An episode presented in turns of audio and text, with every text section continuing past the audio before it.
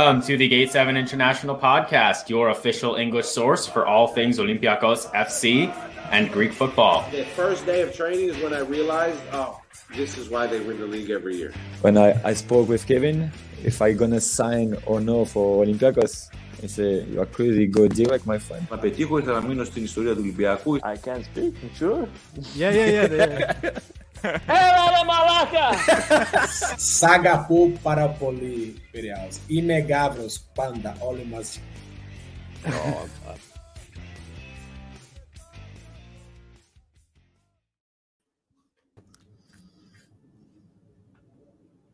What's happening, everybody? We didn't know who was going to do the intro today. I, I thought you were going to do the intro.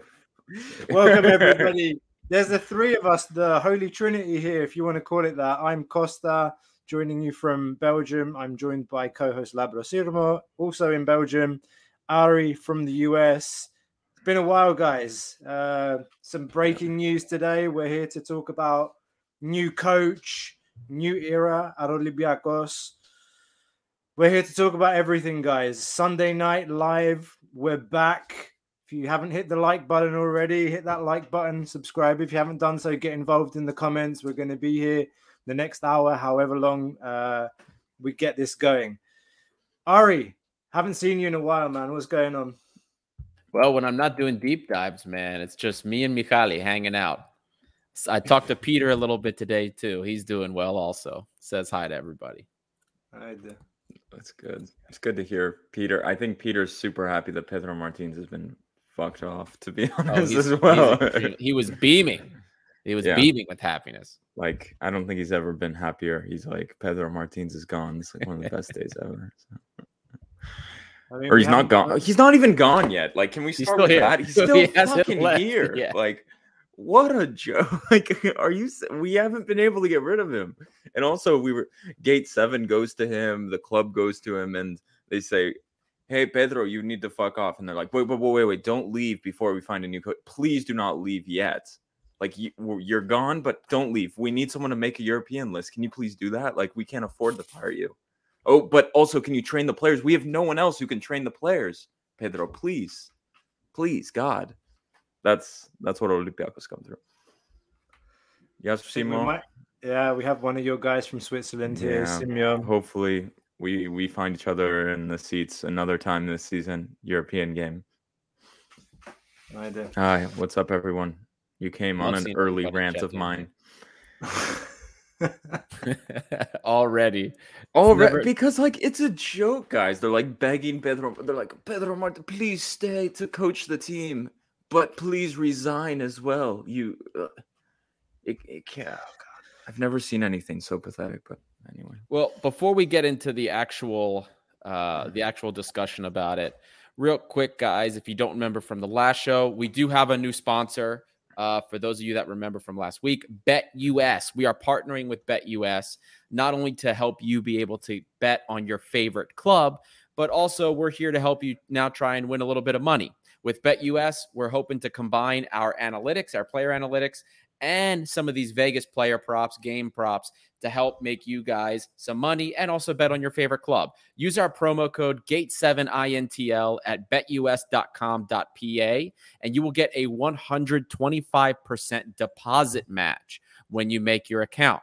Now, there are some restrictions. Not every country can use BetUS because of various uh, rights with regards to online betting.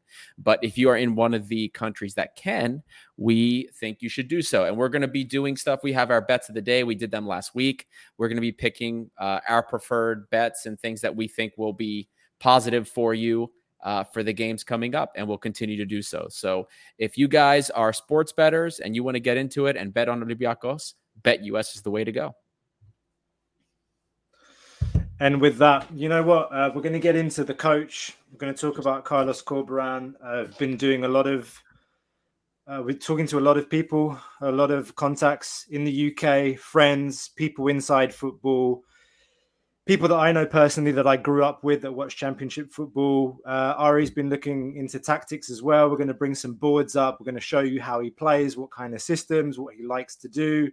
Um, we've done our research. We're going to spend time with you guys to talk about it. But before we do that, um, I think it's interesting. I put out a poll a couple of days ago, and I asked the question: What kind of manager do you think Olympiacos needs right now? And there were four options. The first one was experienced manager.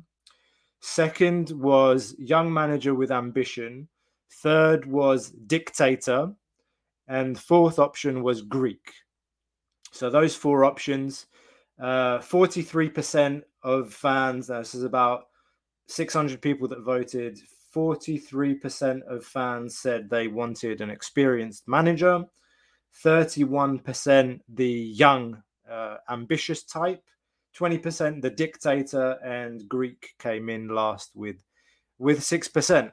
But I'm not sure. Well, we we we didn't get the experienced one in the end. There was a lot of talk about Slaven uh, Slaven Bilic yesterday night. This morning, there seemed to be some some messages going around on social media that the, the we were close to agreement. Oh, I can tell you the story. He came out. You want me? I read the story uh, this evening. Bilic came out. He said, "I flew to Greece. I cl- I talked with the club.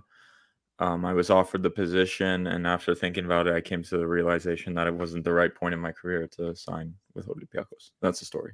So he came to Greece, spoke with the club, presented his vision, presented theirs, gave him an offer. He thought about it, turned it down. That's his side.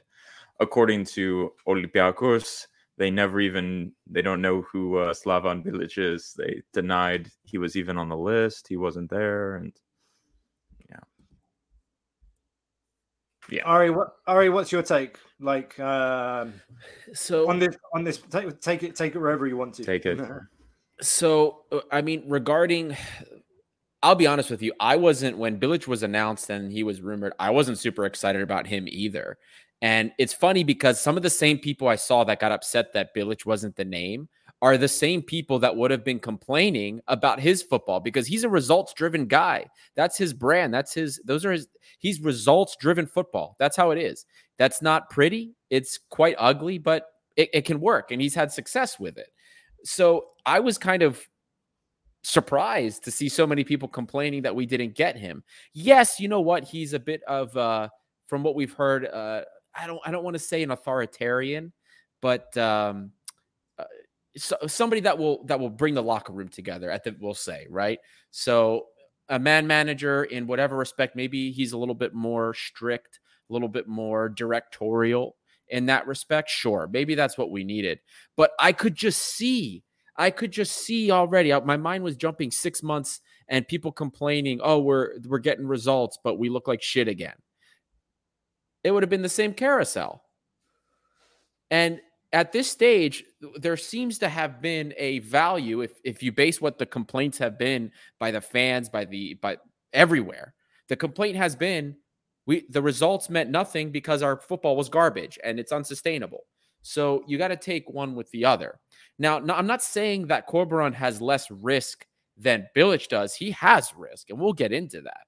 But for for the complaints that I heard, we were hearing about Martins, those same people complaining about the aspects of Martins we didn't like are going to be the same people that would have complained if we signed Bilic because we would have seen some of the same types of ball maybe not as ugly, but results oriented, which inherently is an uglier brand of ball.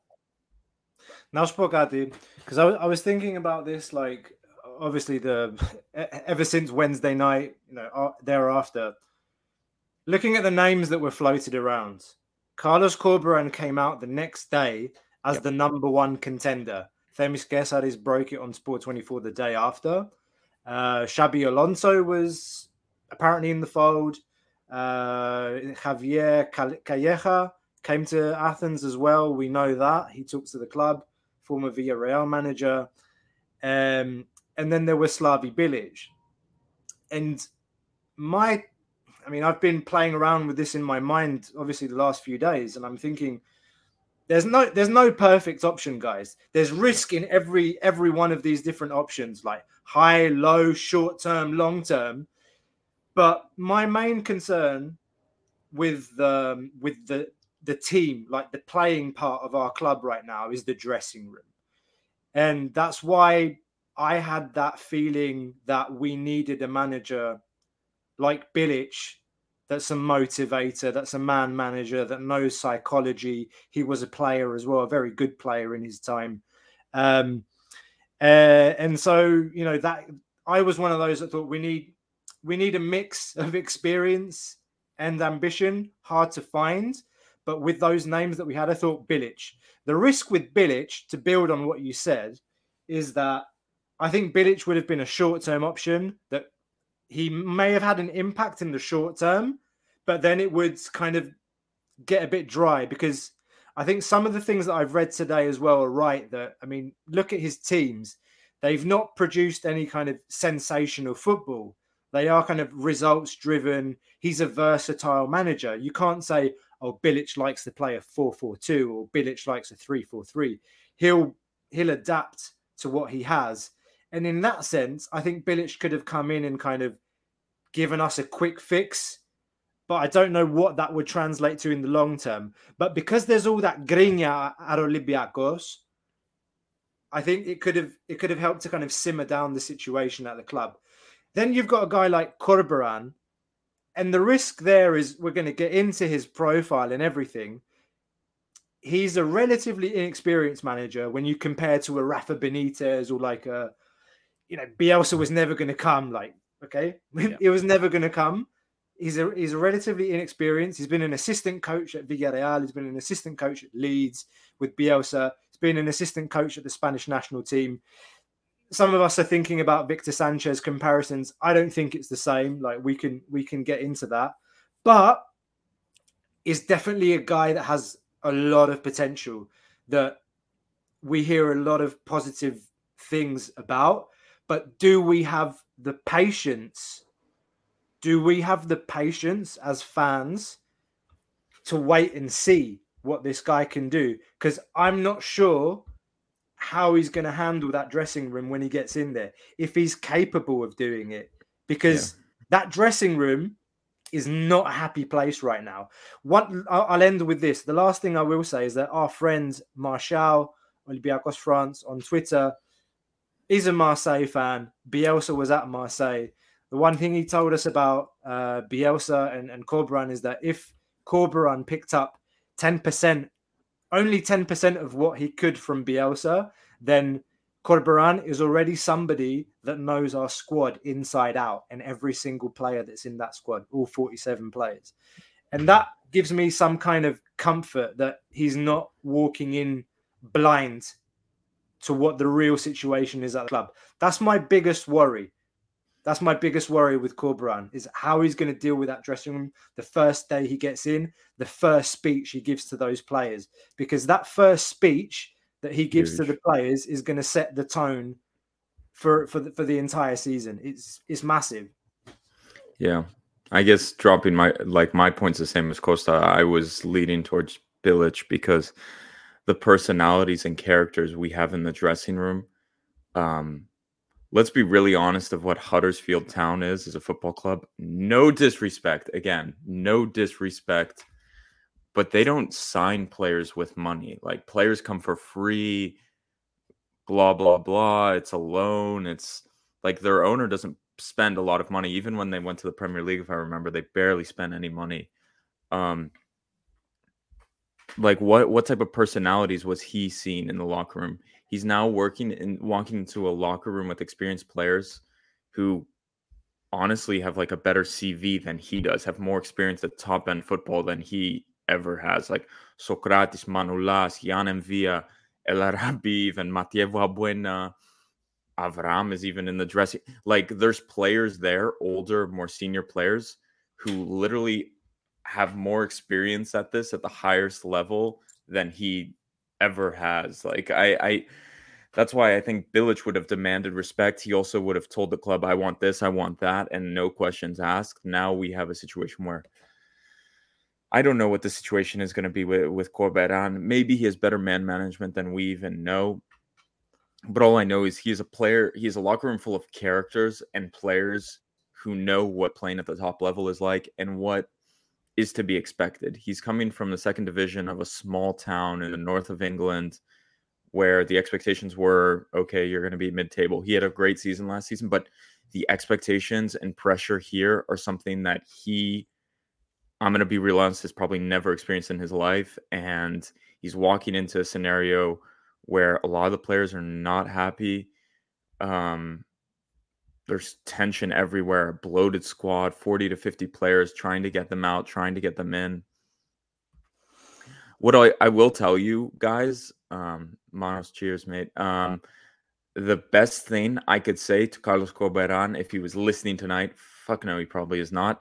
But if I could say something, I would tell him, call David Fuster right now and say, please come, please come help me. Like, I need someone who knows this club and how it works to be helping me do this. Essentially, that, that would be my biggest recommendation. He needs he needs help with he needs someone who knows what this is. Like he's walking in, he can do his research, he can Google, he can go on Y Wyscout and look at the analytics.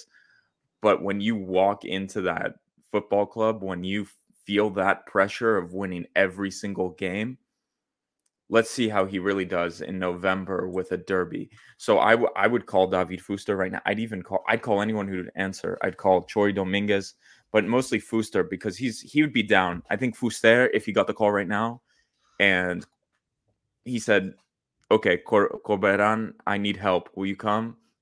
F- Fuster would say, "It would be my honor to come," and I I couldn't recommend that more so. Um, I don't know if you guys agree with that, but by himself, I think he's in trouble. I'm gonna say it from the very start. Like, I think he's really in trouble if he if he. Costa's right. He has more experience, but guys, the locker room is so toxic. It's so bad. I, I don't know how a 39 year old from Huddersfield Town can do this. I no offense against them, but this is completely different. Different can level. I can I address something real quick because this this Yep. point about Huddersfield and Championship, I've seen a lot and read a lot and heard a lot about this the last couple of days. That you know Huddersfield Town must hate us because two of their best players went to Forest. Now we took their manager as well. Now, jokes aside, this message from Mano, um, I'm going to read it in, in Greek. Το μόνο ουσιαστικό θέμα που μας απασχολεί για τον προπονητή είναι ότι τον ψαρέψαμε τη Huddersfield, όλοι δηλαδή από Β' Αγγλίας, business μόνο από εκεί πλέον. So that's the point that we seem to be doing a lot of shopping from Huddersfield right now. Um, do not repeat, do not underestimate the level of football that's played at the championship. You call it Vita Aglias or like second division, t- second tier football in England. The championship is a very particular league. You need, need a very particular style to be able to compete. There are more than was it 20, I think 24 teams in the league. It's one of the longest in Europe in terms of fixtures, how many fixtures they play, plus the cups and everything. Is it is legit one of the toughest leagues in Europe. So do not underestimate the people that we're bringing from the championship to come and play and level up with us. Now, about Huddersfield Town, I'm not going to get into tactical analysis because Ori's done that. But what I will say, as background, and some of you have probably already done your reading, like you've read the articles and whatever. Corberan took this team and he managed them for two years. Costa, can I cut you off real quick? Since you're English, can you explain the context of Huddersfield Town? Like, what, where is I? I'm I'm is gonna really- be that guy. I don't know what Huddersfield is. No. I don't know where it is. I was don't going to know- say the same thing. I think like this I literally don't know shit. Like, can we get some context It's of a like village what it in is the- like? it's, it's a village in like mid north, like north of England. It's a really small town. Like Huddersfield Town actually made it up to the Premier League a couple of seasons ago. I think it was what 2018 with David Wagner. Um, and I mean, you talk to some Huddersfield Town fans, and David Wagner's a legend for them, of course, because he managed to take them back up to the Premier League and keep them there. I think they went down the second season.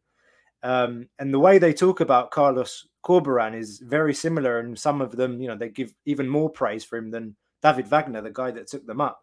So this is a very small, small town club that dropped down from the Premier League and struggled big time. They weren't ready, like when they dropped back down to the Championship, and um, and in his first season, they finished twentieth Are you guys still hearing me? Yeah, the the green screen has gone down. Oh Right. no, technical difficulties. Technical problems. We're out. Sorry about the green. Sorry about the green Fucking- behind me. Fucking now, But I would Huddersfield say- Town was like, call up anonymous for the Yeah. hack. Hackgate 7 International. like, fuck these guys. no, Trolls. Okay, look, my point was first season, Carlos Corberan finished 20th, 20th out of 24th. Yeah, they were floating mid table. They finished 20th, and everybody, but everybody, was predicting that Huddersfield would either go down or finish right near the bottom relegation battles this season. Yeah. They finished third with a very low budget. They made some transfers. I think they were nearly all of them free transfers. And the guys managed to take them to third in the league. Okay, from 20th, from bottom to third, to the playoffs final, to the game with the the biggest money. Asim I had to do it. I had to put it. in Barcelona's Trophy Nice try. Nice try. um but yeah no he did remarkable stuff there and the, the players were kind of shit no offense like i watched the one final with nottingham forest i don't watch the championship but like they had this central defender named Sarr i think his name was Yeah. holy shit this was like one of the worst footballers i've seen he played for 45 minutes he was terrible pipa of course was there uh some of the other players I don't know. Should shall we get into like some comments or Adi? Do you want to like get into some of the tactical stuff? Should we do comments before? Yeah. uh Do a couple Adi- comments first, and then I'll jump into everything because I've already seen a couple questions about it. There were people that kept DMing me about uh, play styles and stuff too, but there's a couple of questions we can address first before we get into everything. Yeah. Okay. So I, I want to like you guys can pull comments. I'll pull comments. Um, I think I saw a comment. Hold on. Andres says Martins came from Victoria Guimaraes and did quite well the first three and a half years. That's fair, but he also didn't come after the team got knocked out. There was um he That's came with true. a preseason. He came before the preseason, kind of got to analyze. He saw a few games and and Turk uh thing Strato said I hear they had one of the smallest budgets in the previous They season. did. Still meant yeah, they did. They, They have a very small budget. Costa's back, green screen back. Um, well, and that's and here's this is where like the silver lining is, right? Because all the risks that were brought up, it's a hundred percent true. But what's also true is we have signed coaches before that had very little pedigree that also did things. Pedro Martins is one of those. yeah. Uh, a certain other coach that had some success with us named Michel also didn't have much experience before he came to us. He had a spell at Getafe, M- I may I think maybe Sevilla too for a where was bit. Marco Silva before Olympiacos? I don't even remember now. It's been- Uh, That's a good call. Oh, there you go. That's right. Okay, so that's more pedigree then. Yeah. a little bit more pedigree, yeah. But I mean, it's this isn't the first time, and and and again, Lambro, you already kind of brought this up before. He had some really awful players, and that's stuff I'm going to get into too, because in a system that he employed, which does take homage, I'm not going to say it is a carbon copy of a Bielsa system, because I think that disparages a little bit what um, what he has done himself, but the system that he has works with more technical players, and he did not have very technical players. I did not see a lot of one touch at Huddersfield. And in a system that he uses, you have to have players that can move the ball pretty quickly. So I think with all that in respect, like this is a silver lining for us. Like, because okay, maybe we're not going to have that type of shoestring budget, but we are a team on a budget, right? And Adi, just Even- to make a point, uh, Huddersfield Town is worth 21 million euros on Transfermarkt. Olympiacos I believe 125 million euros. So Exactly. So uh, I- think that this that's the silver lining right there. You know what I mean? He's done he's done pretty well with worse. yeah, 20 And at the very least, we can like- say we have more technical players than Yeah. Huddersfield does. It's interesting to me, Adi, because like the way he played with Huddersfield Town, like you're not going to be able to play the way you play with Huddersfield Town with Olympiacos. There's going to be changes to um, to the way he plays, surely, right? Like there's no way you can play with a small budget team in the championship the same way as you play with Olympiacos. I'm wondering about that. I know. You know what? That's a really good question, Lambro. And why don't why don't we get into some of the tactics because I can into it. explain where I think it's going to go. All uh, because let's I already- there are some people already here that are that are doing this, uh, that are asking Okay. these questions and putting their comments here. So I'm just going to share my screen for you guys. So now bear with us. This is my first time doing any kind of deep dive on a coach. So this is going to be a little bit of a new experience for all of us. That's not what the ladies like to hear, man. so can everybody see my screen okay? Yeah. So for those of you that have that know absolutely nothing about this coach, uh, the system that he employs, it is a it is going to be primarily a 3-4-3. This is what he used at Huddersfield. This is what he has used pretty much everywhere he's done any kind of coaching stint. It's a 3-4-3 that somehow turns into a 4-3-3. Now, what we mean by that is he's going to have, of course, his three stoppers here, but he's going to do this differently than Pedro Martins. This central center back that's here, when he does exist, is not usually a real center back. This guy right here is usually the number six or the single pivot in the midfield. So that's another difference. He doesn't use a double pivot like the Portuguese coaches we've had to. We don't have, we're not going to hopefully not see too many of these double center defensive mids playing together, slowing our play up. It's usually one. That's what he used at Huddersfield. That could be context for the players that were available, but that's what was here. And generally, what you're going to see in terms of the buildup from this 3 4 3, and I'll get into the 4 3 3. Don't worry. Everybody's been asking me about it. I'll get into that.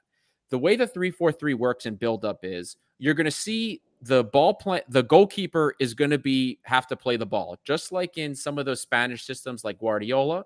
You're going to see anytime the goalkeeper has the ball, the center backs are going to have to drop back. And then the the midfielder here, the holding midfielder that also will play as a third center back, he will float, he'll make runs in and out here. These runs are not for him to actually receive the ball. Very, very rarely does this guy ever receive the ball when the buildup starts. His purpose is to be a guy to pull, whether it's the individual pressing or somebody else away so that there's space here for one of the midfielders, whether it's one of these inside midfielders to track back or one of these wingers to track back here. That is the general idea of how the buildup is going to start. Now, once buildup obviously starts, the goal here is going to be a little bit like organized chaos. The ball is usually going to come, uh, whether it's to one of the side uh, center backs here, it's going to come and it's generally going to play through into the midfielder, but only while these certain runs are happening. There's this whole system is contingent upon these very fluid, very dynamic runs. And you are going to see when the ball is moving or when the ball's in place here at the center back, there's going to be two or three runs happening at the same time. You are going to see rotating runs out by the wingers here the wingers and the the wing backs and you're also going to see runs in here from the center mid and the forward you're going to see the forwards that are going to come back like this and you're going to see all this kind of chaos created and the purpose of this is to completely catch the midfield or to completely catch we'll say the defending players off guard uh, it's a system that's I kind of thought of like organized chaos because it does create chaos, but that's where the opportunities become or come in because you'll see people some trying Trump like double marking a player here and there, and it creates all of this space. But that's the general idea. And there's one other point I want to make here before we get into some specifics, and I show you guys another map that actually has some players on it. What do you notice here? Costa Lambro, do you notice anything in particular when you see this? When you talk what in the middle? Just when you look at this, just look at the pegs and the way they're shaped. Do you notice anything? And I'll try to move the pegs closer. Maybe this will help. Well, clearly the triangles it makes, like there's exactly, Yeah, yeah. exactly. This game for for the for the coach is all about triangles. They have to be everywhere and they are present everywhere. This is why he likes this 3-4-3. This guy seems to love triangles because they are built everywhere. Now, I had told you before, we see him not just in the 3 4 3, but we also see uh, once in a while a 4 3 3. What happens with the 4 3 3? The holding midfielder comes up out of the center back area. The wing backs will drop a little bit deeper. The center backs will pinch a little bit closer in. And then he will play more as a 4 3 3. The holding midfielder will be your single pivot anchor, kind of like what Yann M'Vila does for us already. He's not going to move too much away from here unless the line comes up higher these two midfielders in here are going to be moving. They're going to be kind of given free reign to go wherever they want. Uh, there's usually at least one out and out winger that will kind of float around here to help create space, and one inside winger that's going to be cutting, making these runs in. which is giving the uh, the forward here freedom to drop in. Uh, what I saw, this system really needs a forward that can drop in. El Arabi, at his best, can do that for us uh, very well.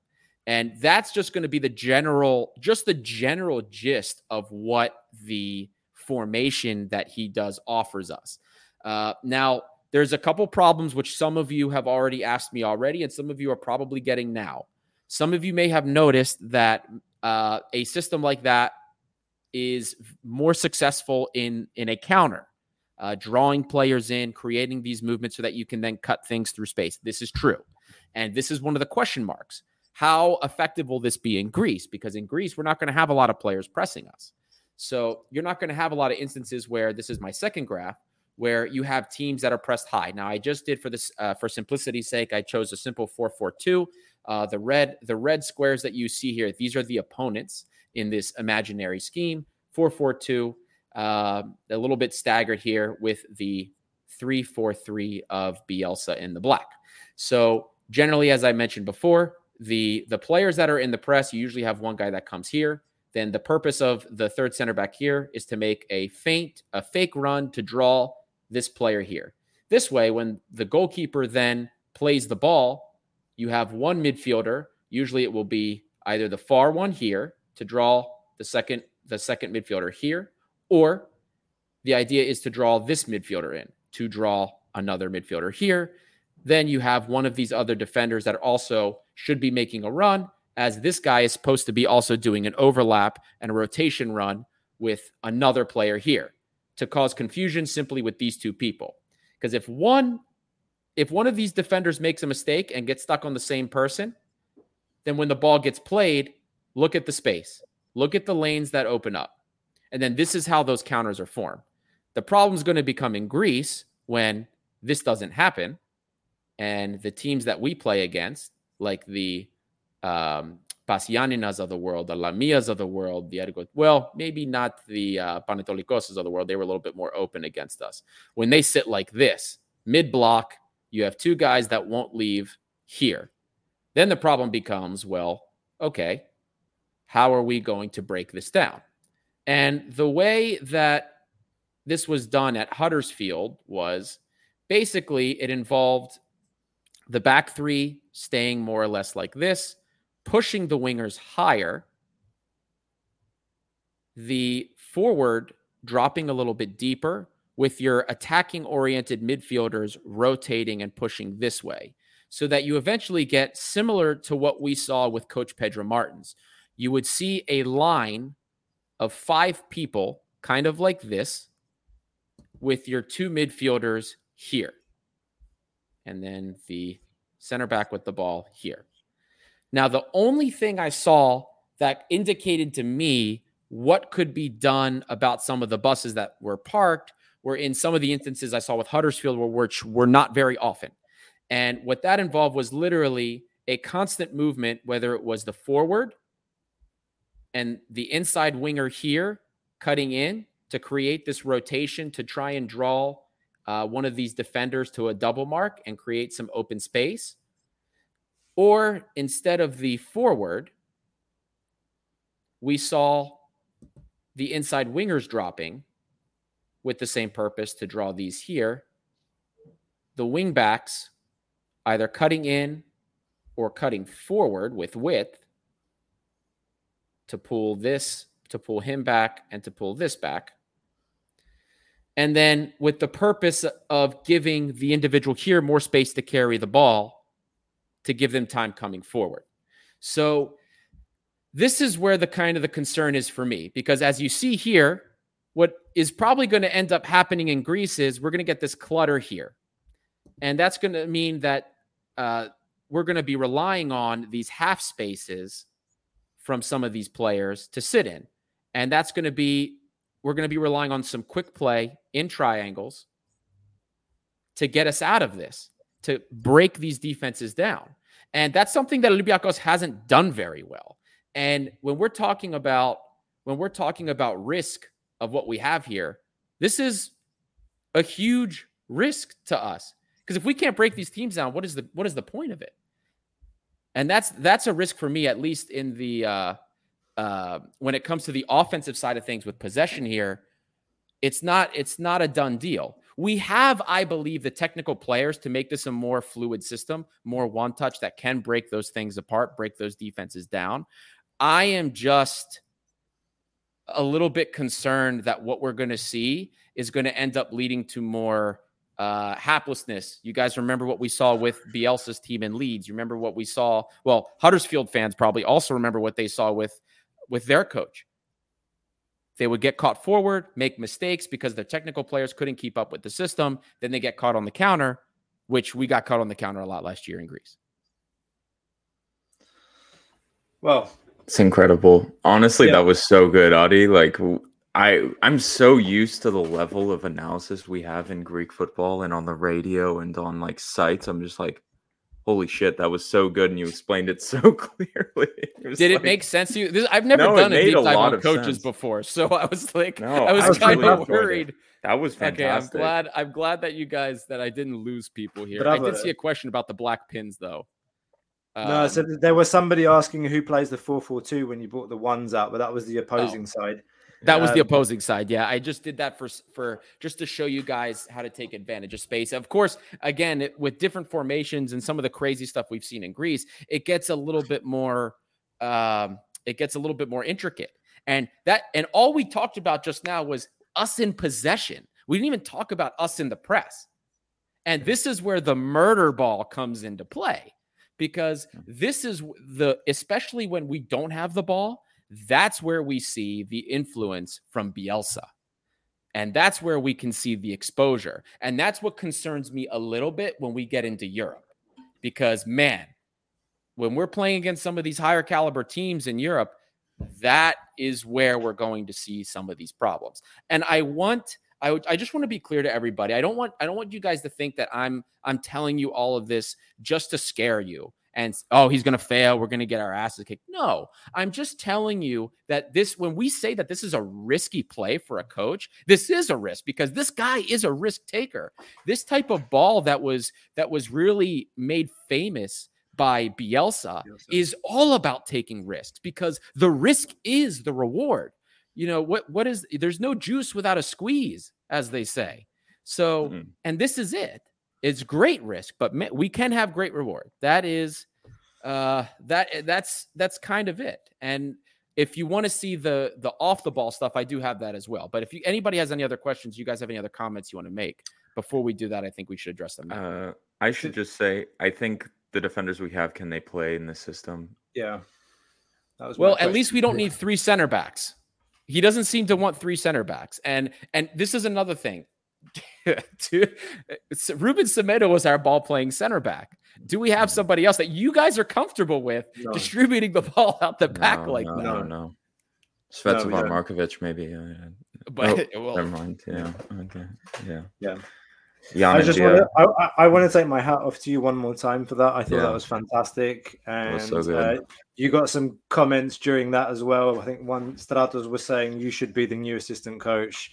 Um, level leveling up on this channel, guys. If you like that, like give my boy Ari some respect. Uh, give us a like, subscribe if you haven't done so already, guys. Um, we're leveling up here at Gate Seven International.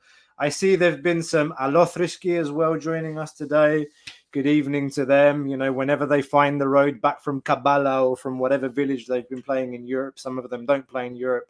Uh, anyway, guys, yeah, uh, had to say that.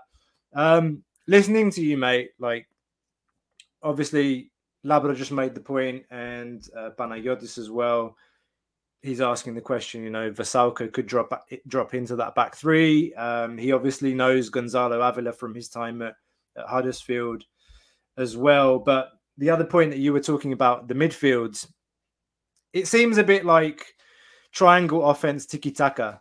Like he wants those technical players that can play the ball like in the triangles and move up the field with the ball on the floor. But when you come up against those buses in Greece, you're going to need some players that can switch the field from one side to the other, uh, pinpoint.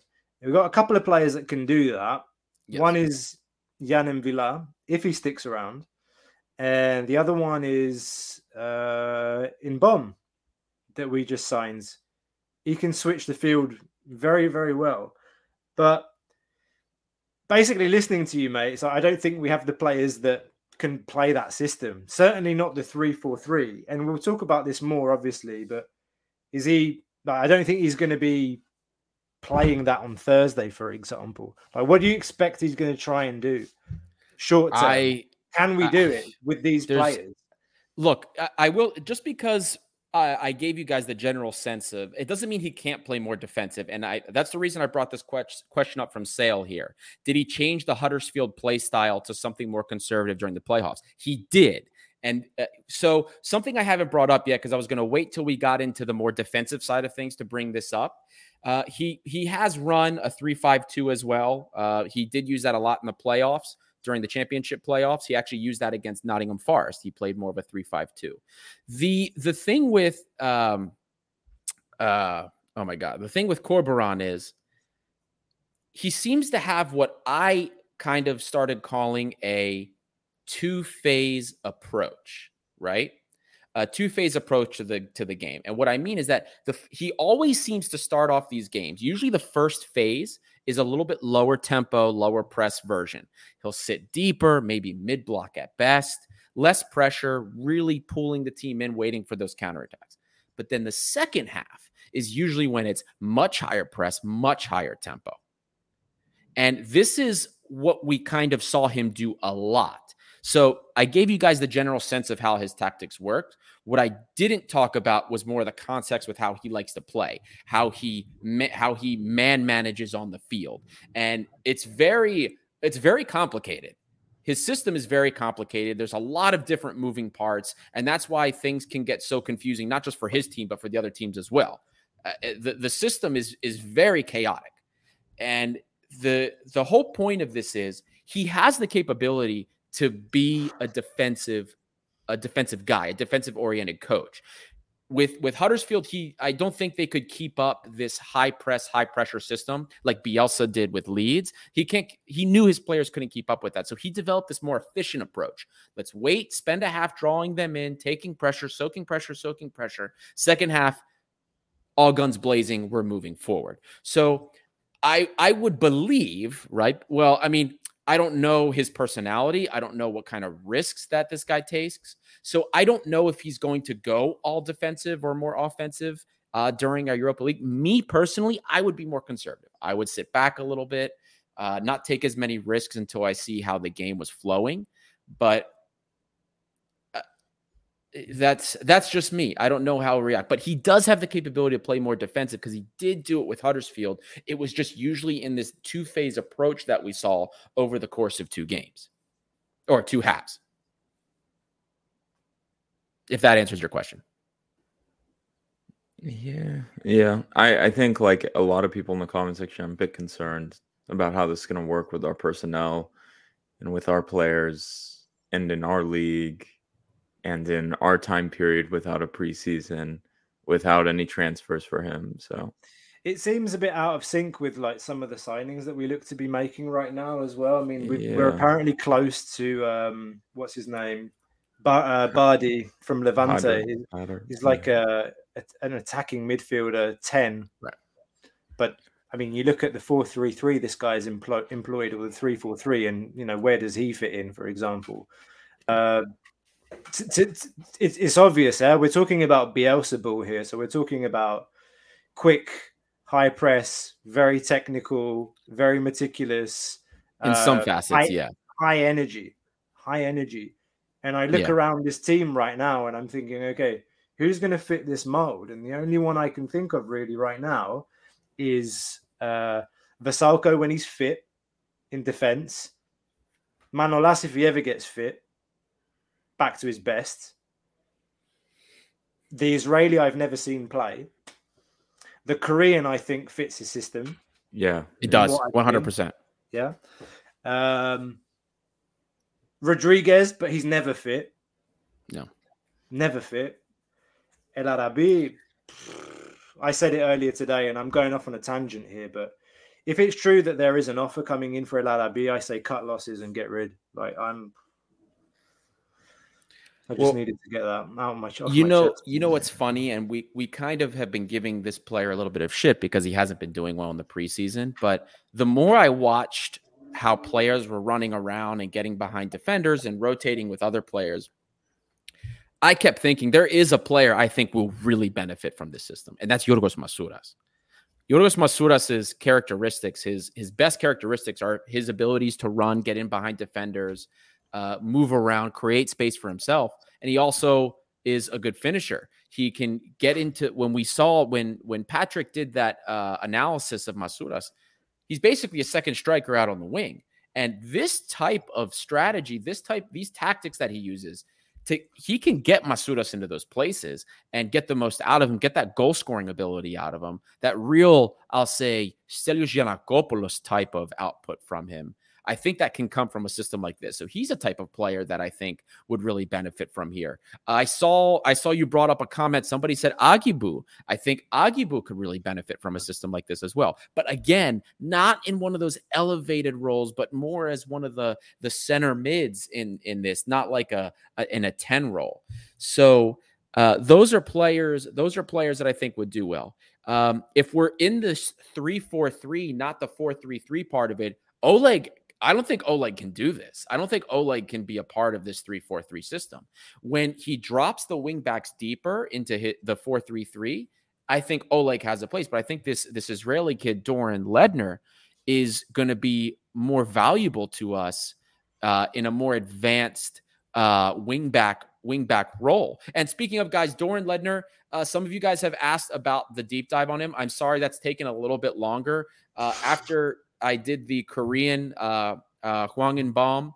Um, I have gone through the tape. Uh, it's ready to go. There was things I was trying to do for this, but it's not going to be ready for this deep dive. Maybe the next one, but uh, it should be it should be out for you guys. I should have it done either tonight or tomorrow for you.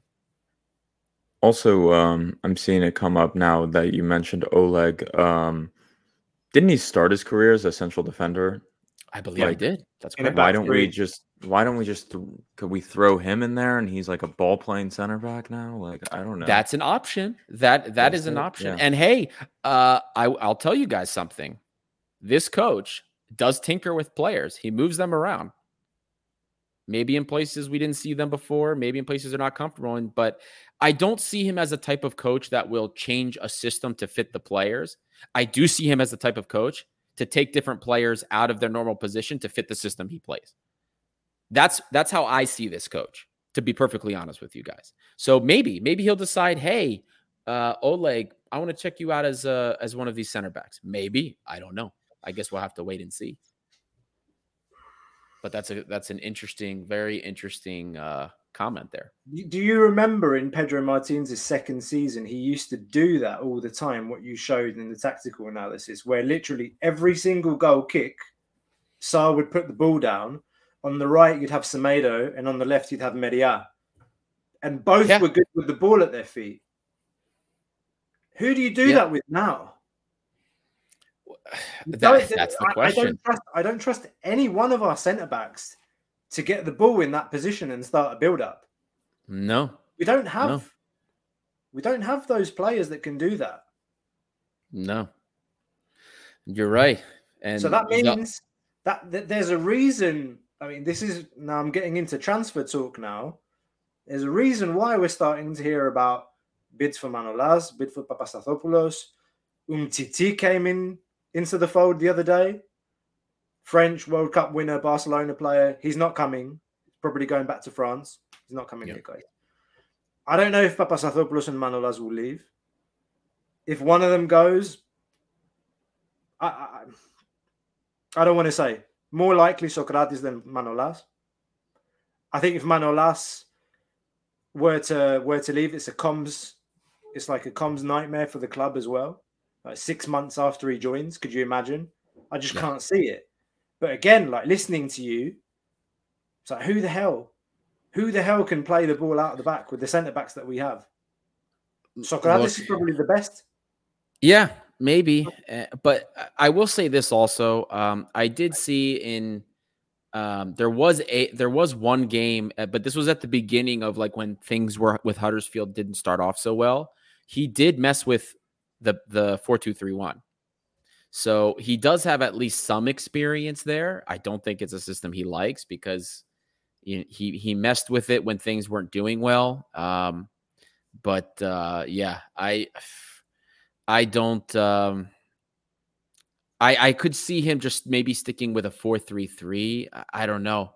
It's there's there's so many things, and I don't know his personality. Like four years, even though obviously we never met Martins personally, with all of his on the field actions, we got an idea of his personality, what things he did and didn't do. We have no idea what what what this guy's preferences are, or in a pinch, what he'll do uh, when there's pressure on, how he'll react. So that's the that's the that's I don't I don't know if how he's going to react to that. I based on what I've seen, he seems to always want to come back to this 3-4-3, 4-3-3, uh, whatever, you know, between those two. And I think that's what he's going to try his best to to stick with. How he's going to end up doing that, we'll we'll just have to wait and see. It's risky, man. It's risky is. because This like, is a huge risk. It's a huge risk. it's It so is. risky. It is. It It's is. so But I'm going to tell you guys something, okay? Because this, it is a risk. But let, this this coaching tenure, it's not going to be one of those where it's like, eh, it was like okay, whatever. This is either going to be blow us out of the water, 2019, 2020 level of like, wow, this is awesome, or this is going to be Ewald Lienen, Besnik Hasi, worst shit we've ever seen because it's gonna it's gonna backfire. It's it's it's gonna be one of those two extremes. So in that respect, it's flip a coin. You That's just what I'm don't telling have you. the- You The just don't have thing- the time. You don't have the Yeah. time. He's got a game on Thursday. He's got another game the Thursday after that, and then another one. It's non-stop. It's literally like he's missed preseason. That it's like I don't I, I, I don't know. Probably what will end up happening, and can say what we want now on this show. Four three three, or four one four one. Like you say, you said to me earlier that he likes to play a pivot, a pivot as a One. as a holding player in front of the defense that also drops back and makes it like a five when we're defending. Yeah. So then the question is, uh, we you and I talked about this earlier. Who can play that role? Does he like playing with a a Kane type player that work. runs? Yeah. Or does he want a ball playing defensive midfielder as the pivot? And we've got one of those. He's not incredibly mobile, but boy, can he pick a pass. Yep. Yann M'Vila. Andreas Buhala. Oh, wait, wait. I thought you were talking about Bu- Buhala. No. Shot. Well, Sorry. this is- Sorry. All right. Costa, I'm so glad you brought up the 4141, right? I'm so glad you brought that up uh, because we have this question here from Dawn of the Blackhearts. That's an incredible name, by the way. It just feels so uh, so dark. but how um, how does this guy compare to Ernesto Valverde? And the the answer to that is he in possession that I don't see a comparison. There, there's not much of a comparison there. But on the defensive side of things, there are some similarities, but maybe in the nature of what this guy picked up from uh, from Bielsa. So I have one more little chart for you guys, another little coaching session, if you will allow me. And uh, I I do hope you guys like this. Again, this is like my first time uh, analyzing any kind of coaching stuff, so I hope you like it It's so good. but like everyone. this is show this is the pressing strategy. So um, the Huddersfield team had different approaches for defending, as I mentioned to you before. They played a lot off the counter. I'm not going to focus on that. I'm going to focus on the direct press because this is the type of pressing scheme we will see in Greece. Teams that are kind of sitting further back in their side of the field and the scheme with how we will approach this. So, as I mentioned to you before, he does things in kind of a two phase approach. And you are going to notice when he presses, the the formation that you see when we are pressing is this 4-1-4-1. Regardless if we're playing in possession as a 3-4-3 or whatever. It will line up like this when we are on the press, almost maybe 7 or 8 out of 10 times when we're on a direct press. It'll be this kind of 4-1-4-1.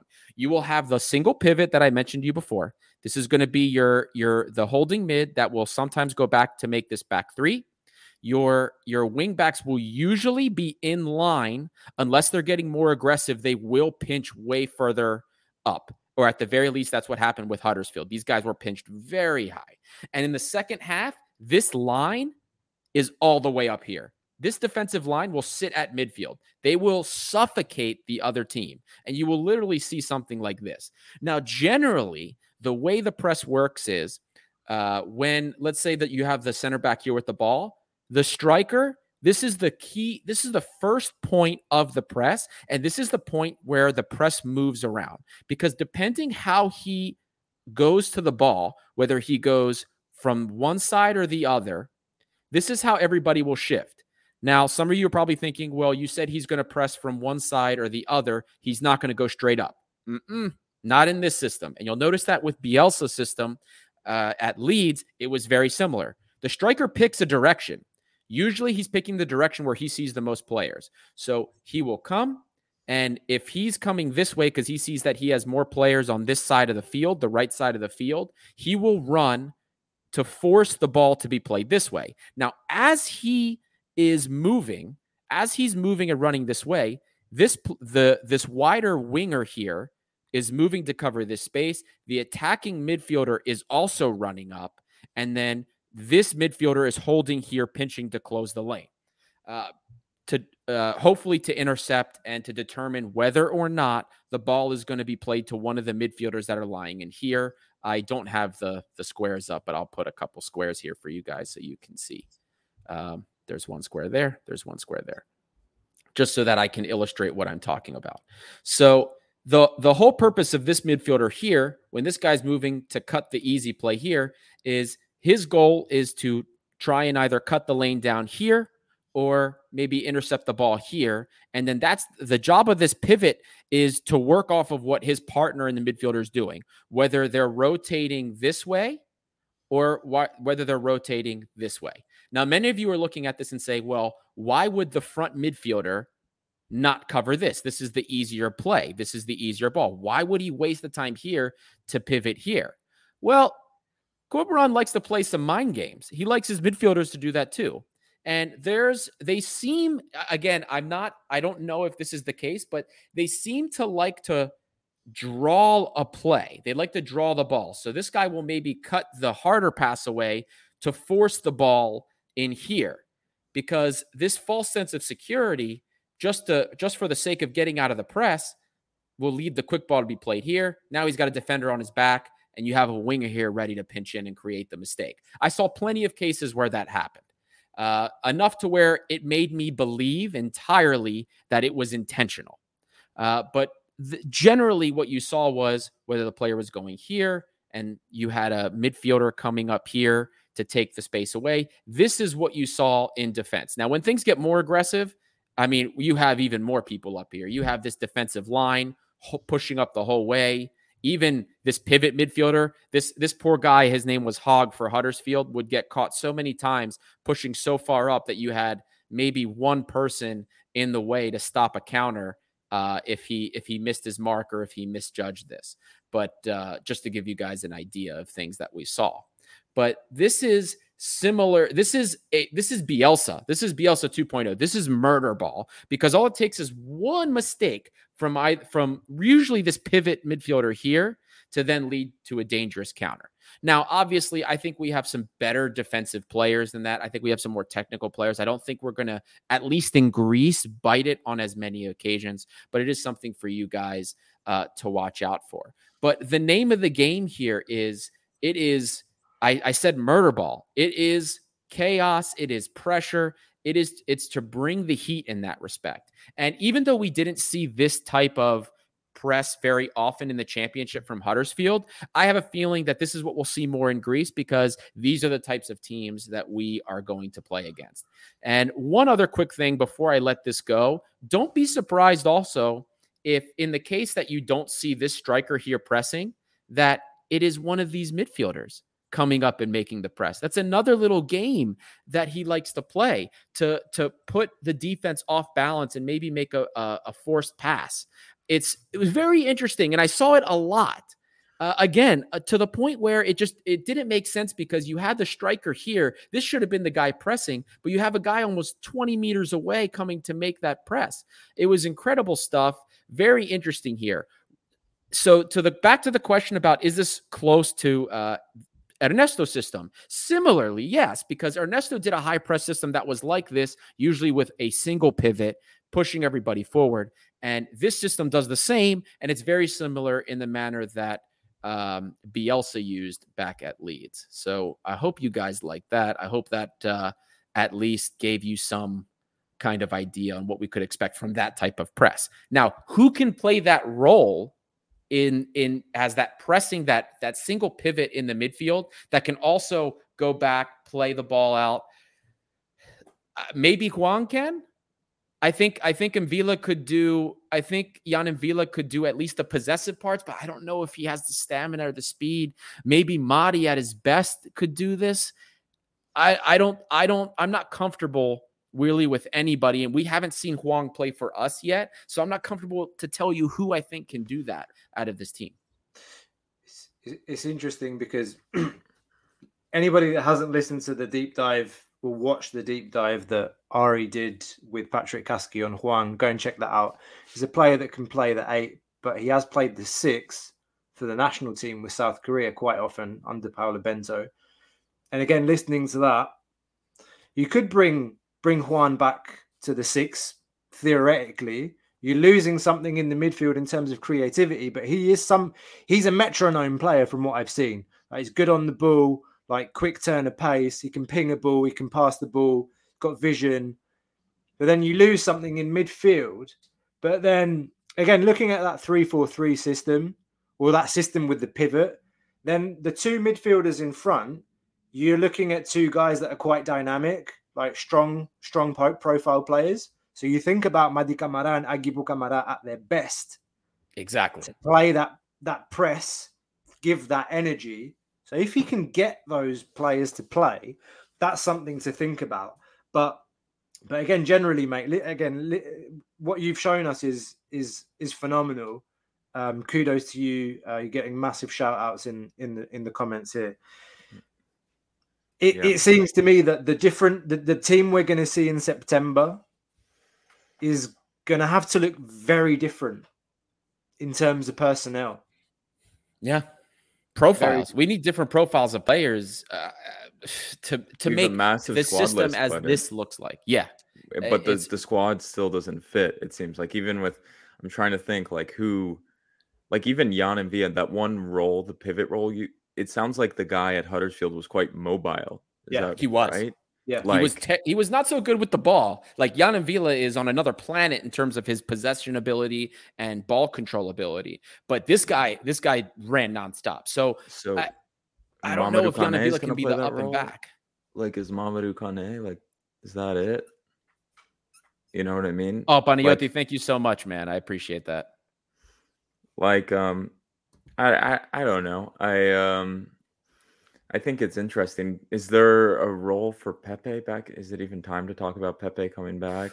Like so that six, that pivot. That is, so here's the thing. Like here here are the players that uh there's there's two three players. No, no, two, I'll stick with two. Two that uh at their best I think could fill this role, right?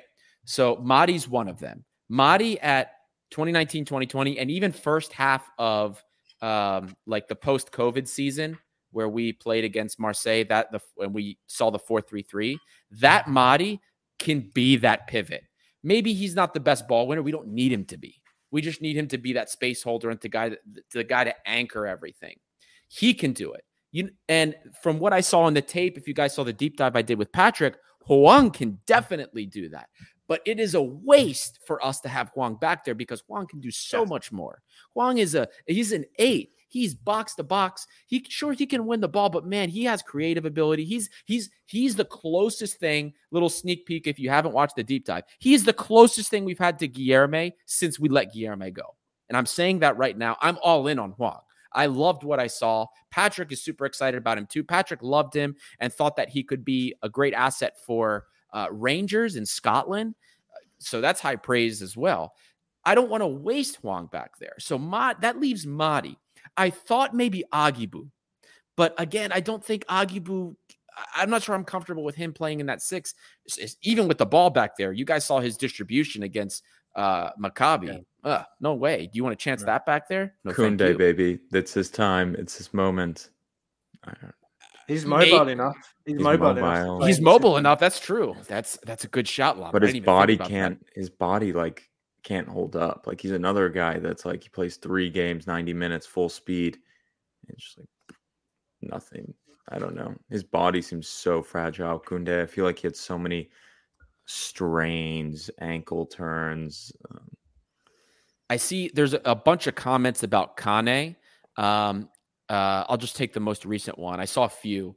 Uh, what about Kane at this role, Angelo 9? Uh, my, my concern with Kane is his ball distribution. He's not the most technical player. He could run all day. He ha- the defensive aspect of this, yes, but I don't. I don't think. I I just don't. Th- I'm not comfortable with him in the distributive role back there because this this pivot is such an important part of the system. This guy has to be able to at least play the ball functionally. He doesn't have to be fancy. He doesn't have to be he doesn't have to be uh, a Guillermo. He doesn't have to be um, a Mady at its best. He has to be somebody that that just will get the job done and not take a lot of risks. Maybe like a um, um uh, like a like a Tasos Pados type of guy. You know what I mean? Knows what he's good at, does it. That's it. Gives us all every game. Something like that. Or maybe like a David Fuster, but that plays further deep. That that that that's the profile the personality that I would see that could succeed there. I don't know what your what your thoughts are on that.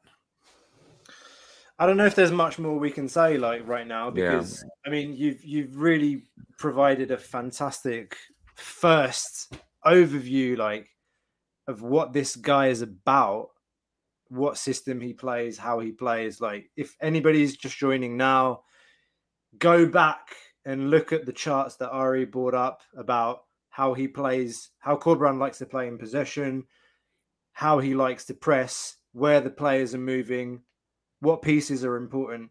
I encourage you go back throughout this episode and look back at what Ari said with the charts that he brought up on the on the board here. Other than that, guys, I mean, now we just have we have to start to see it on the pitch. First of all, get him announced, get him in the Olympiacos coaching kit, and he should be with the team on Thursday. What can he do in the short term? That's what we got to see. Um, there was a nice comment earlier about the World Cup break in, in November, December. That's going to be an opportunity for him to to work some more. Just yeah, we just hope that it's not bad until then. Because one of the things that I said earlier on, There's I a chance he doesn't make October. Not, I'm not, not going to say that, but I, what I ha- what I'm going to say is that he's the new coach. Yeah. it means that he needs support. The fans give your support. The club, the board, the decision makers, they need to support him now. Presumably, they've had these discussions. I said earlier that this guy has probably already looked at every single player that we have in our squad and knows our squad inside out, all 47 players. So he's going to go into this job knowing what he's getting into. Uh, and now the club needs to give him the tools to do the job. This is the option the club's gone for. They need to back him. They need to back him with transfers and allow him to do what he wants to do. Without the tools, I worry. But now it's now it's all gonna gonna be on the pitch, guys. It's so difficult though. Like, Yeah. what are they going to back him? Like, and um, I'm okay. I'm going to say it from a fan's perspective. Two years now, we've heard support Martin, support Martins. Last week, we said the same shit before the game. Support Martins. The club told us support Martins. Like, oh, there's a point where people like need need to say like, we need to see some fucking results and progress. You're clamoring support, support, support. Like you're you're it's running real thin you know the relationship here from the club with the fans. Like we're tired of support support showing up going everywhere and seeing shit and also being disrespected by the players they don't even come and clap the fucking fans like what a disgrace they are Um, so the club needs to do something for the fans. Like, I I don't know what that is, but there needs to be a little bit of respect here because support, support, support. We have a new coach now. Support, support. We've heard support for two years and we haven't seen shit for progress. So why don't you demonstrate us to something that you're doing something? That's my opinion. We we've heard for support, give it to us. We need help. Fans are our strength. Like fuck off with it now. Like let's see something from you. Like why don't some heads roll behind the the scenes for what we've seen? Like why aren't some people fired? Why aren't people gone? Martins people is gone. gone. Okay, Martins is gone. But what about the rest of them? They're all just going to stay put. Like they have no. Our whole back room shuffled. We did. No. Like, our back Uh, room. No, there's but who are I- not leaving. Huh? There's some I- people I- not I- leaving who have some responsibility for this shit show we've witnessed for two years. So I, I know maybe it's time for them to take some responsibility. Also, this bullshit with Martins of how he's been stayed and treated like, oh, Martins is training the team, making the European list. You cowards! Like, fire the coach. Do you have any? Do you have any balls? Like you've brought us 4 0 with Maccabi Haifa, and you're too scared to go up in front of the fans and fire Martins and apologize. And you're going to be the cowards to make him resign and have your shitty media attack Pedro Martins. I'm I'm so done with it. And now they're going to tell us Monday with Corberan, we need the fans, we need support, go to the stadium. it's I thought they would learn from Wednesday night, but we're going we're going right right back to the bullshit. All support to Corberan. Let's hope it's the best. But fuck me, no one even comes out to say sorry for 4-0 at home with Maccabi Haifa. You don't even fire the coach. You're kind of try to force him to resign. What a disgrace. Like what a fucking disgrace. I and the fans aren't happy. Like Corberan, good luck to the guy. But Corberan is not Marcelo Bielsa. Like he is not Pochettino. He's not a big contract. He's not a big name. They didn't really put the money out there after a massive failure. They're betting the house on a guy who was manager of Huddersfield Town. Good luck to you all. Good luck to the team. For our sake, I hope he does fantastic. The tactics seem interesting. But you the club has shown me they don't they didn't learn jack shit from Wednesday night. They couldn't even take out a little bit self-respect for this club and fired Martins and begged him to resign. Pay the money. You made the decision, you pay the money. That's uh, you made the decision to stick with Martins, you pay the money now that you reap the rewards. You don't have the balls to fire Martins. Are you kidding me? And then the media comes out Martins is crazy. He's this, he's that because he was told they were told by the club to say that. It's a fucking disgrace, man. It's a disgrace and we need to call it as it is. What a disgrace it is. I'm I'm fucking pissed off to be honest with you of how this whole thing has been treated. So good luck to Corberan, but fuck the propaganda. I'm so done with this shit of support and support and the way this sh- we lost 4-0 Maccabi Haifa. He's still here Sunday night. Are you kidding me? Fucking joke. He's going to resign. Like what a disgrace from them. They should be in shame, and some of them should gone. A lot of them should be gone. But that's my opinion. That's my opinion. That's my opinion. Not Gate Seven International. That's my opinion. Fucking I can- disgrace. I, I, I can relate to the things you've said in a sense that three, four weeks ago, sorry to bring back uh, dirty laundry, but three, four weeks ago, we were talking about Sabatini, we were talking about Morgan De Sanctis. There, we saw there were big changes being made in the back room. Technocrats leaving their posts. Lina Suluku out. Um Nikos Gavalas changing posts, etc. Uh, and then, of course, you know, Olympiacos comes out and says, We've been talking with 30 technical directors. It wasn't De Sanctis that was favorite, it wasn't Sabatini. We're talking to 20 or 30 people. And then nothing. And the club says, Torosidis is technical director, Modesto is chief scout, uh, is sporting director. Where's Christian Karembeu? What does Vasilis Torosidis do as a technical director? Is he a technical director like Fabio Paratici is at Tottenham? Is he a technical director like Monchi is at Sevilla? What does he do? Like th- th- this, this is what has annoyed me. It's just we're just jumping from one thing to the other and just looking for quick fixes.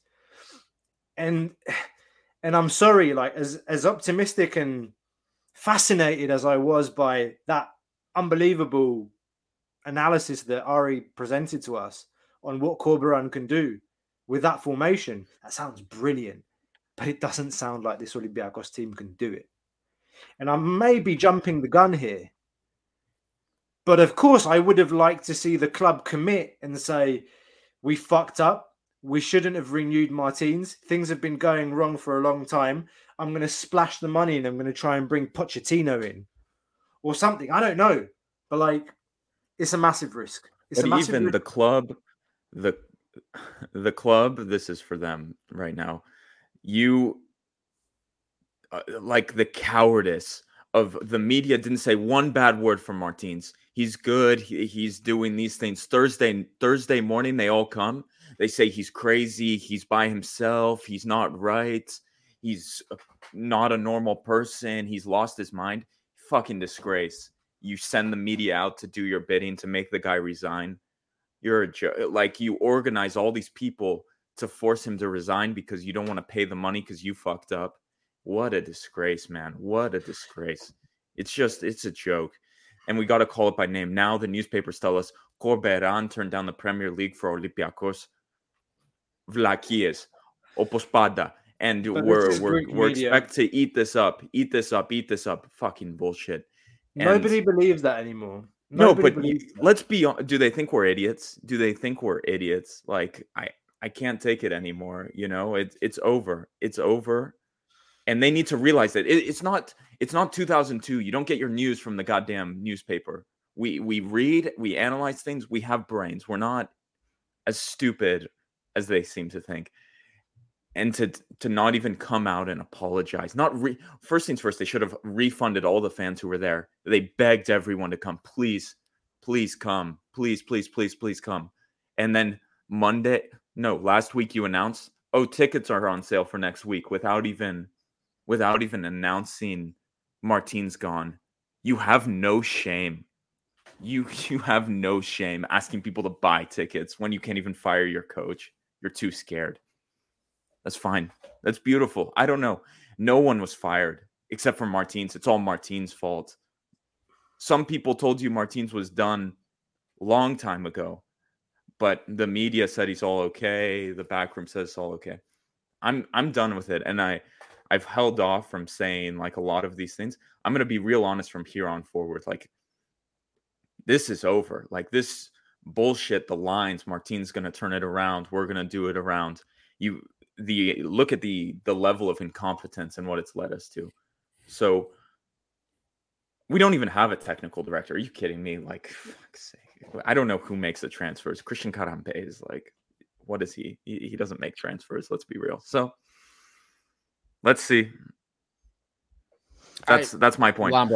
I feel, I feel, I feel what you're saying, and I, I understand. I have because deep like pain because I see Olympiacos is like a third rate, just bullshit. Like they like how it is being treated, like it's a joke, and they think we're we're idiots. That's the thing I I love. Like when I read that that headline, it's just like incredible. It's it, it's incredible. It's really incredible. So I don't know if It's if an it's that they insult to our think we're intelligence. idiots. I just think that, like, look, man, when you're when you're in when you're in in a bubble, you know what I mean. You're in like your space, and you're just doing the things that are in there over and over again. You don't always pay attention to what's going on on the outside. You know what I mean? And I I believe hundred percent that a lot of the- that a lot of like what goes on, everyone's very insulated, and you know they do what they do. They're inside that bubble, and then they they don't maybe don't see or pay attention to what's going on outside. I don't necessarily think they think we're idiots. I just think that they are insulated. I do. I They very much no believe that. There's no such thing as criticism. You That- go read yeah, read an article of the. Athletic, eh, compare talking about a football team in the in England, Yeah, and compare I agree with you. to the shit we have to read, like Yeah, in that's Sport Greece, man. I'm gonna call them out. Sport 24, Gazzetta, Todeka GR, the the worst. Jesus Christ, it's a joke. But like, look at the analysis you read in these papers, and you're like, what is it? 1994. Big name is coming. Bomb is coming. Like you're gonna tell me about a player, not like bomb is coming and BS that masks the problems of the team. I- Anyway, it's a joke. It's a joke. If someone could be brave enough to take a stand and actually write what people think and what should be said, that would be fantastic. And maybe people in the press conference, like Martins, wasn't asked like a serious question in three years. Can we No, ask a true. question of our coach? Can we ask? Is it is it illegal to ask a question? There Tuesday have been no night. post matches. There been no Tuesday- post matches. Yeah, there's been no post matches. What is this? North Korea? Anyway, Tuesday Tuesday at the press conference that I'm forced to have before a European game, I would have opened my microphone and I said, How do you feel, Pedro Martins? If you lose this game, you're going to be sacked and you've been playing really bad football for a little while. Are you He scared you're going to lose He would have banged on the desk. He's going to bang on the table. Then bang on the table, man. He doesn't even get the opportunity to bang on the table because they say, Mr. Martins, uh, Yeah. the team hasn't created a lot. You think that'll all change tomorrow? What a question, boss. Like you really thought that one through? It's incredible. It's incredible. I don't know. Yeah. Well, di- it's no different. What about all the softball questions we saw for the Greek national team with JVS? Yeah, but it's the same. It's also it's, It's- not a mistake that Greece is one of the worst ranked media, like press freedom in all of Europe. And do you think that's like doesn't come through to the sports? No, of course not, man. Of course not. Yeah. Yeah, I'm with you. But there. anyway, that's look, my main point. We we, I we get- deserved an apology and we deserve Martins fired Wednesday night. We I didn't agree. we didn't deserve another propaganda campaign about forcing him to resign and if he was Yeah. right, he would resign. I'm- This isn't a movie. The coach isn't going to be, come after the game and be like, "I I apologize. I resign." You, this is the real world. You fire the coach. No one is going to pass a few million euros on the table and resign. What is this? A movie? Like, what is this? Rocky? Like, someone's going to be like, "I suck. I resign." Fucking joke. Listen, man. I I I feel you, dude. I I understand the frustration. I'm with you. It sucks. We we're in we were in this position. Mart, they should have. You're right. They should have. They should have fired him. This should have been handled better. There should have been a plan. Sometimes it it it doesn't feel like there's a plan. So it it really doesn't. Sometimes I'm with you. But the fact the fact of the matter is, it's it's a new Olympiacos now with under under Corberan. It's a new direction. Whether or not whether or not this is uh it's going to work, we'll see. We'll see what happens. We but we we you know, we we support we're going to support this guy. It's we're going to give him the chance. Martinez was given a chance. Martinez earned a lot of the goodwill that he had. He lost it in the end, but he did earn that. And I think I think that as much as we are you know shit on the club for a lot of decisions that were be made that were being made, we also have to recognize that our club is the first club in a very very long time to ever have faith in somebody like it did, even when things went poorly. Maybe it was misplaced faith, okay, but how many other clubs in Greece would ever do that in the last ten years? Anybody? No. We we at least took the way I see this in the long term, right? And I'm not disagreeing. I'm not disagreeing with the fact that uh, things were a mistake and things should have been done a different way, and that Martins ended up failing in the end.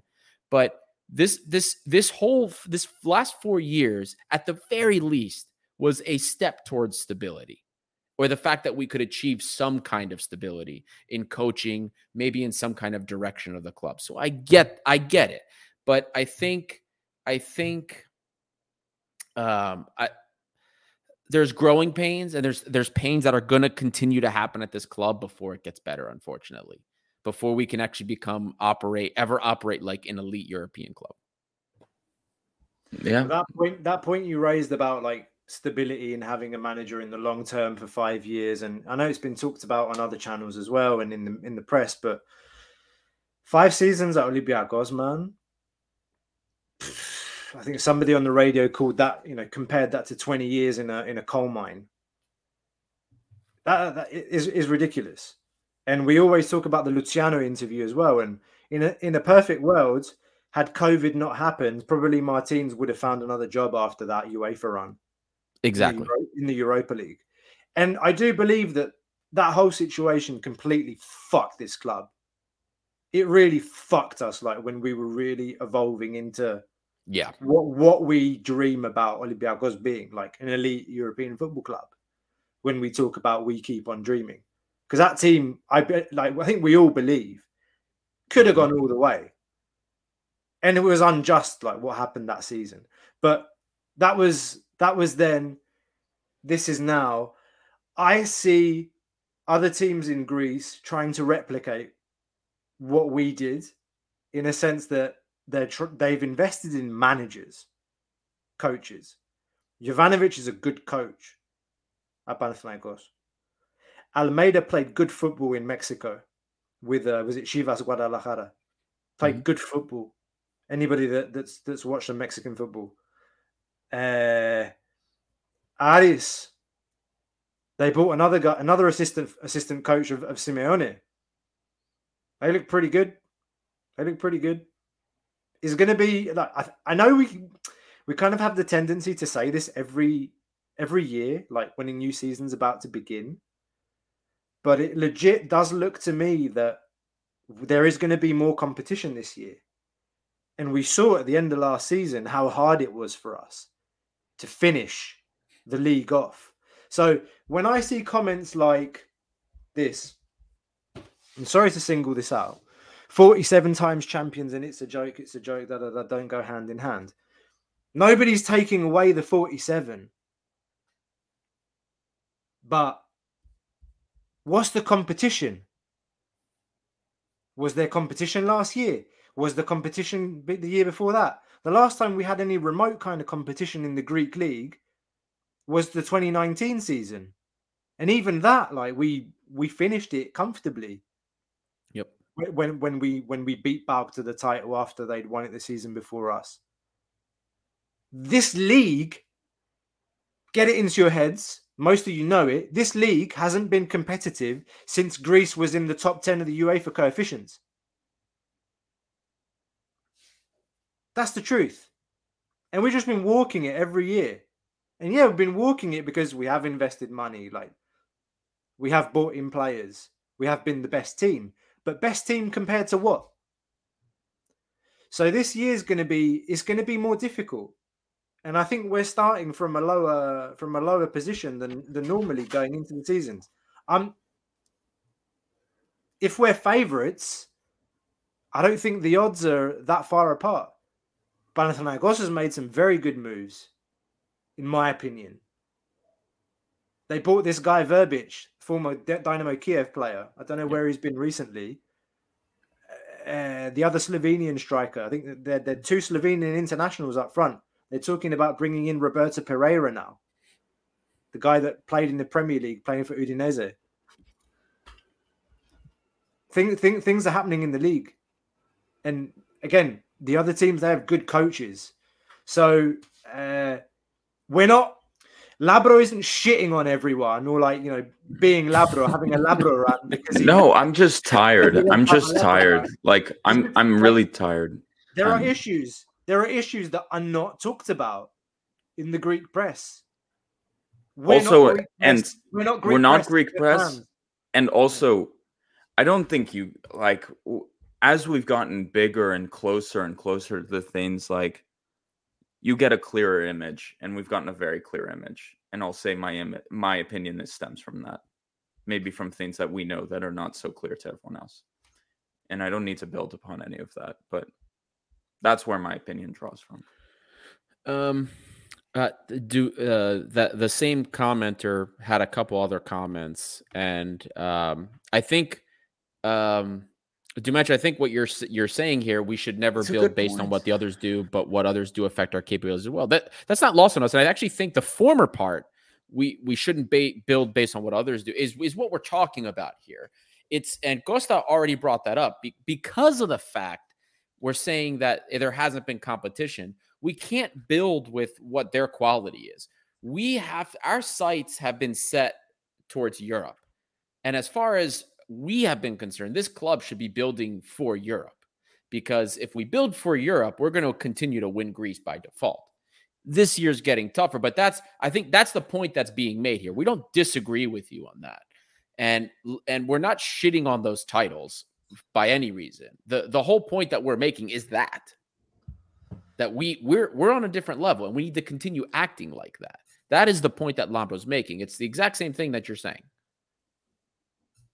Yeah.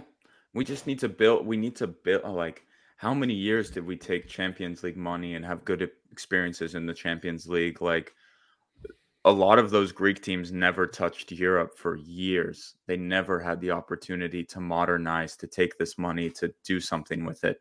We have exceptional youth facilities at Olympiacos, exceptional training facilities. Literally anyone will tell you that who has been there. Um, easily a fantastic stadium, fantastic pitch. Um, we just need to take the next step. There's a few things that need to be done data, scouting, analytics, and Well, not hiding that. behind. it- we, do that. We've started. We're how just do we, I don't know if we were using it like, before, which yeah, is the problem. we weren't using step it in the right direction. Like, let's say you think Francois Modesto would have signed Hwang, would he have signed Leidner, and all of these players?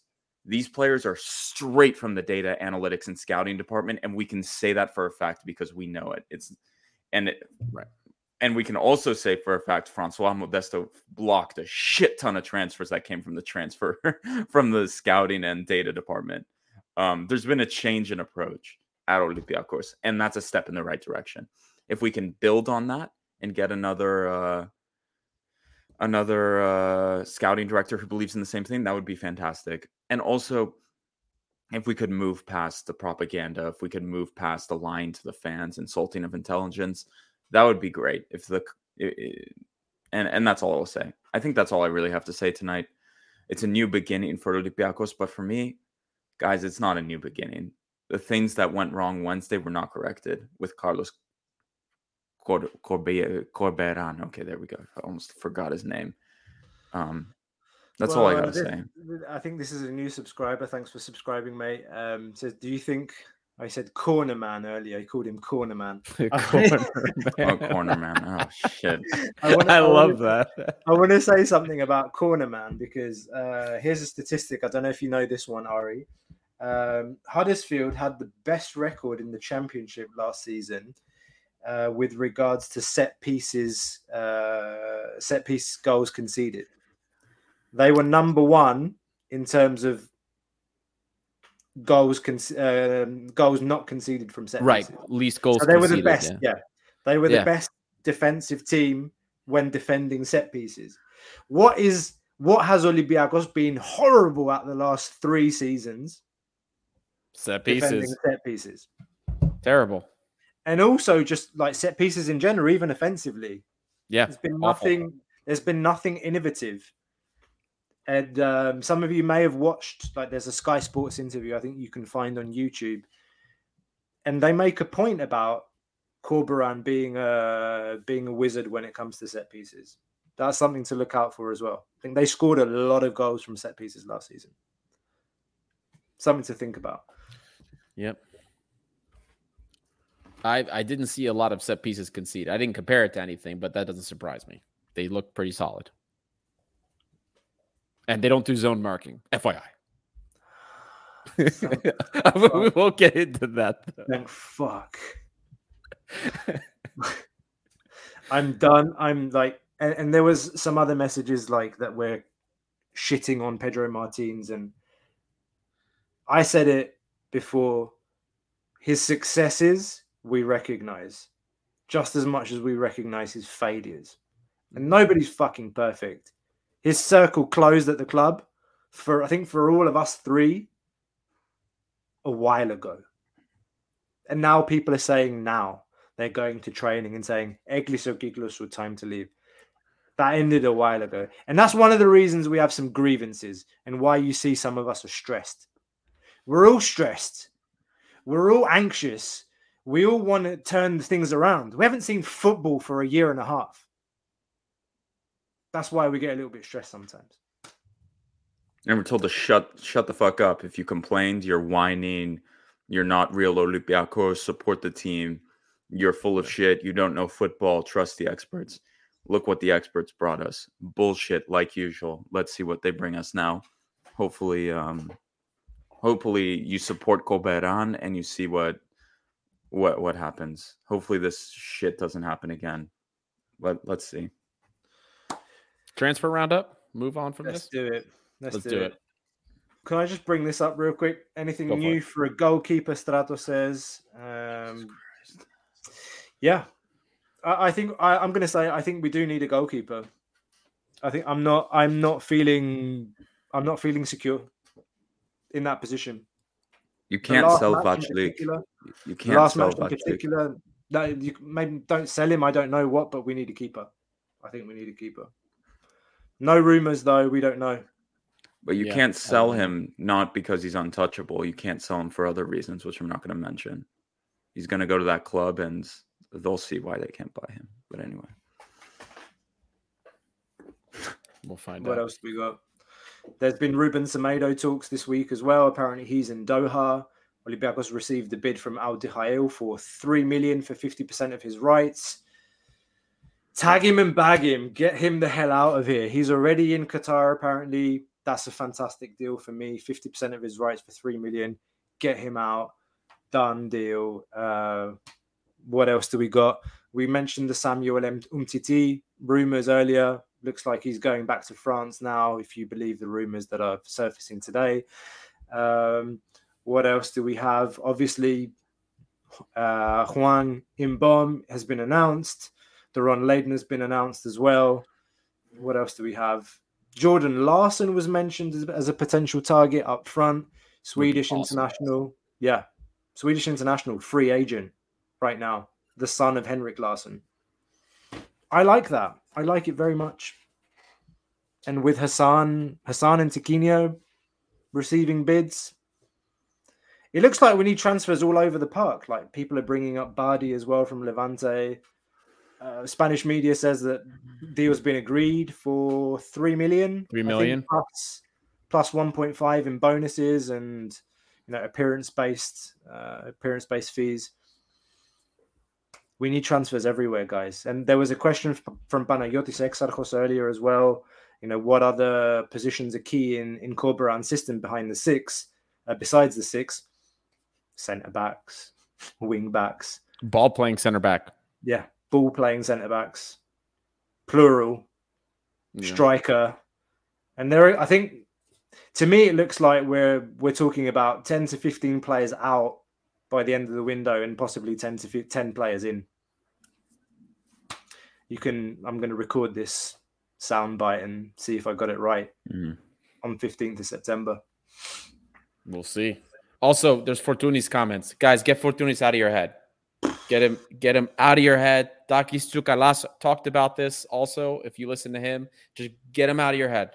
As I Pinch know, salt, pinch salt with Takis, but I think yeah, yeah, I, I'm just, I'm just saying, just, just get right now, guys. Get him out of your head. We, we would all love to see him back. We all remember the magic. We all remember what he, what he could offer this team. But for your own sanity, just get it out of your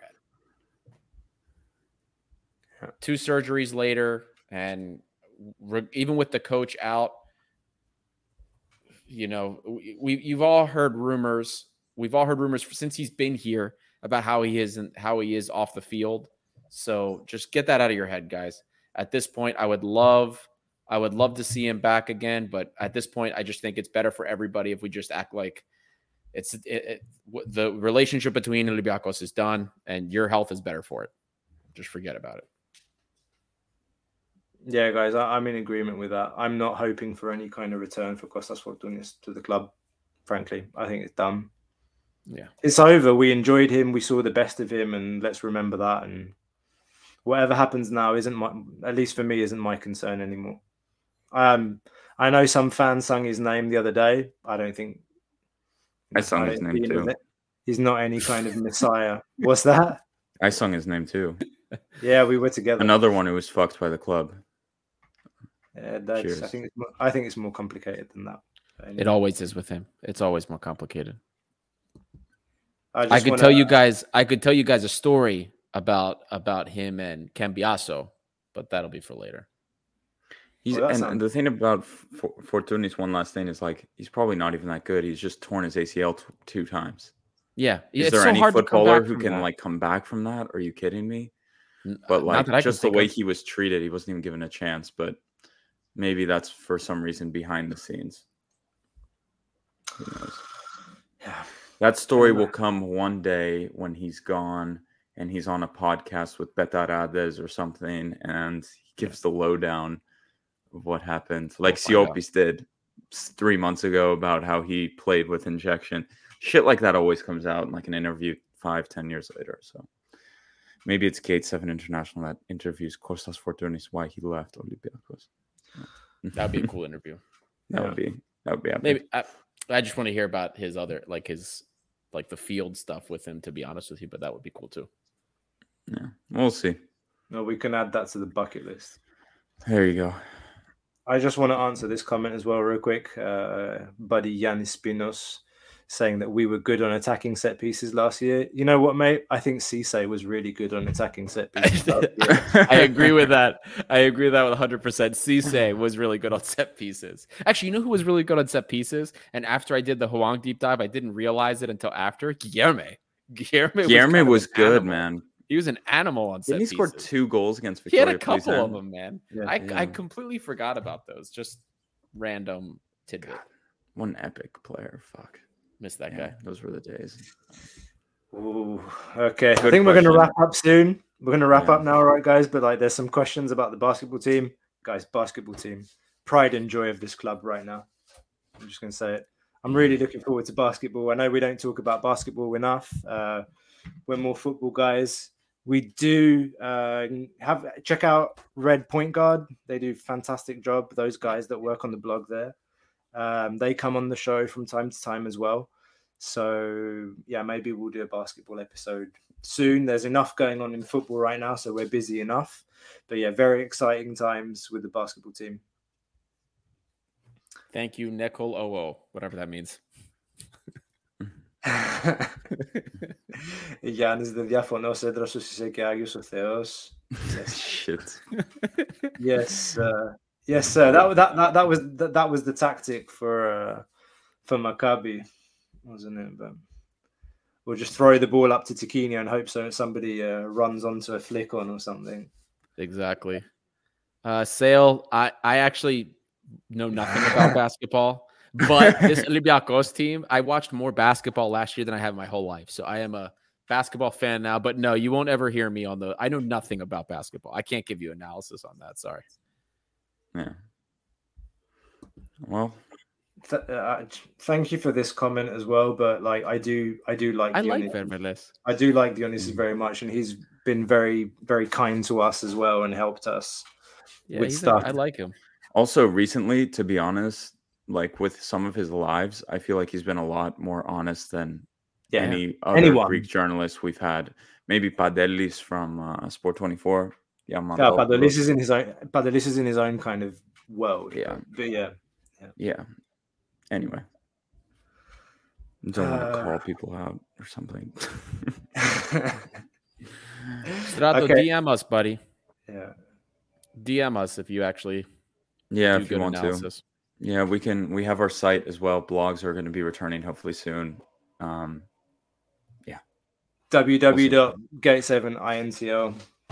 www.gate7intl.com. com. We'll get that loaded up for this season as well. But that is Yeah.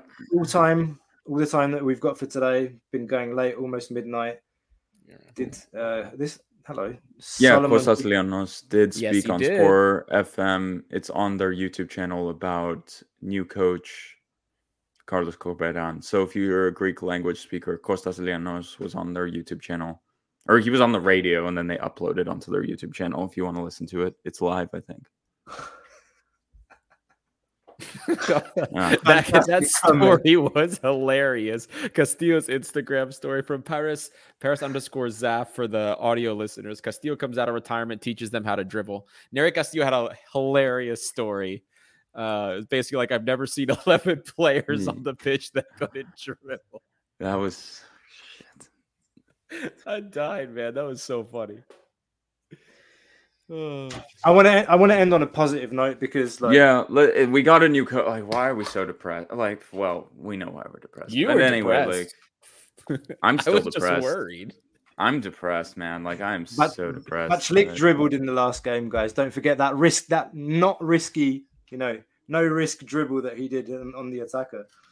But anyway, um, no, it's true.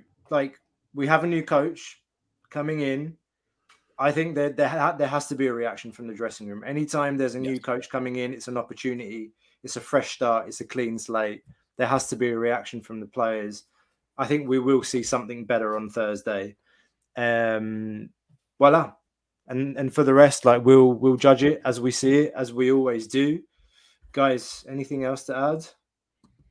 That's it. Uh, Doron Right. Leidner deep dive will be done. Uh, I'll, I should have it either done tonight or tomorrow, so you guys will see that early this week. And if Bardhi signs, I'll get that done as fast as possible as well. I have some surprises. I'm hoping I'll be able to get for you guys on those as well. And don't miss that next deep dive coming up. If you haven't subscribed, Yeah. hit the subscribe button, hit the bell. As soon as that episode's up, it will flash up on your device and you can go and watch Ari Scout Report deep dive into those new players. We're Gate 7 International. Until next time, by the fans, for the fans, thank you for watching. See you next time.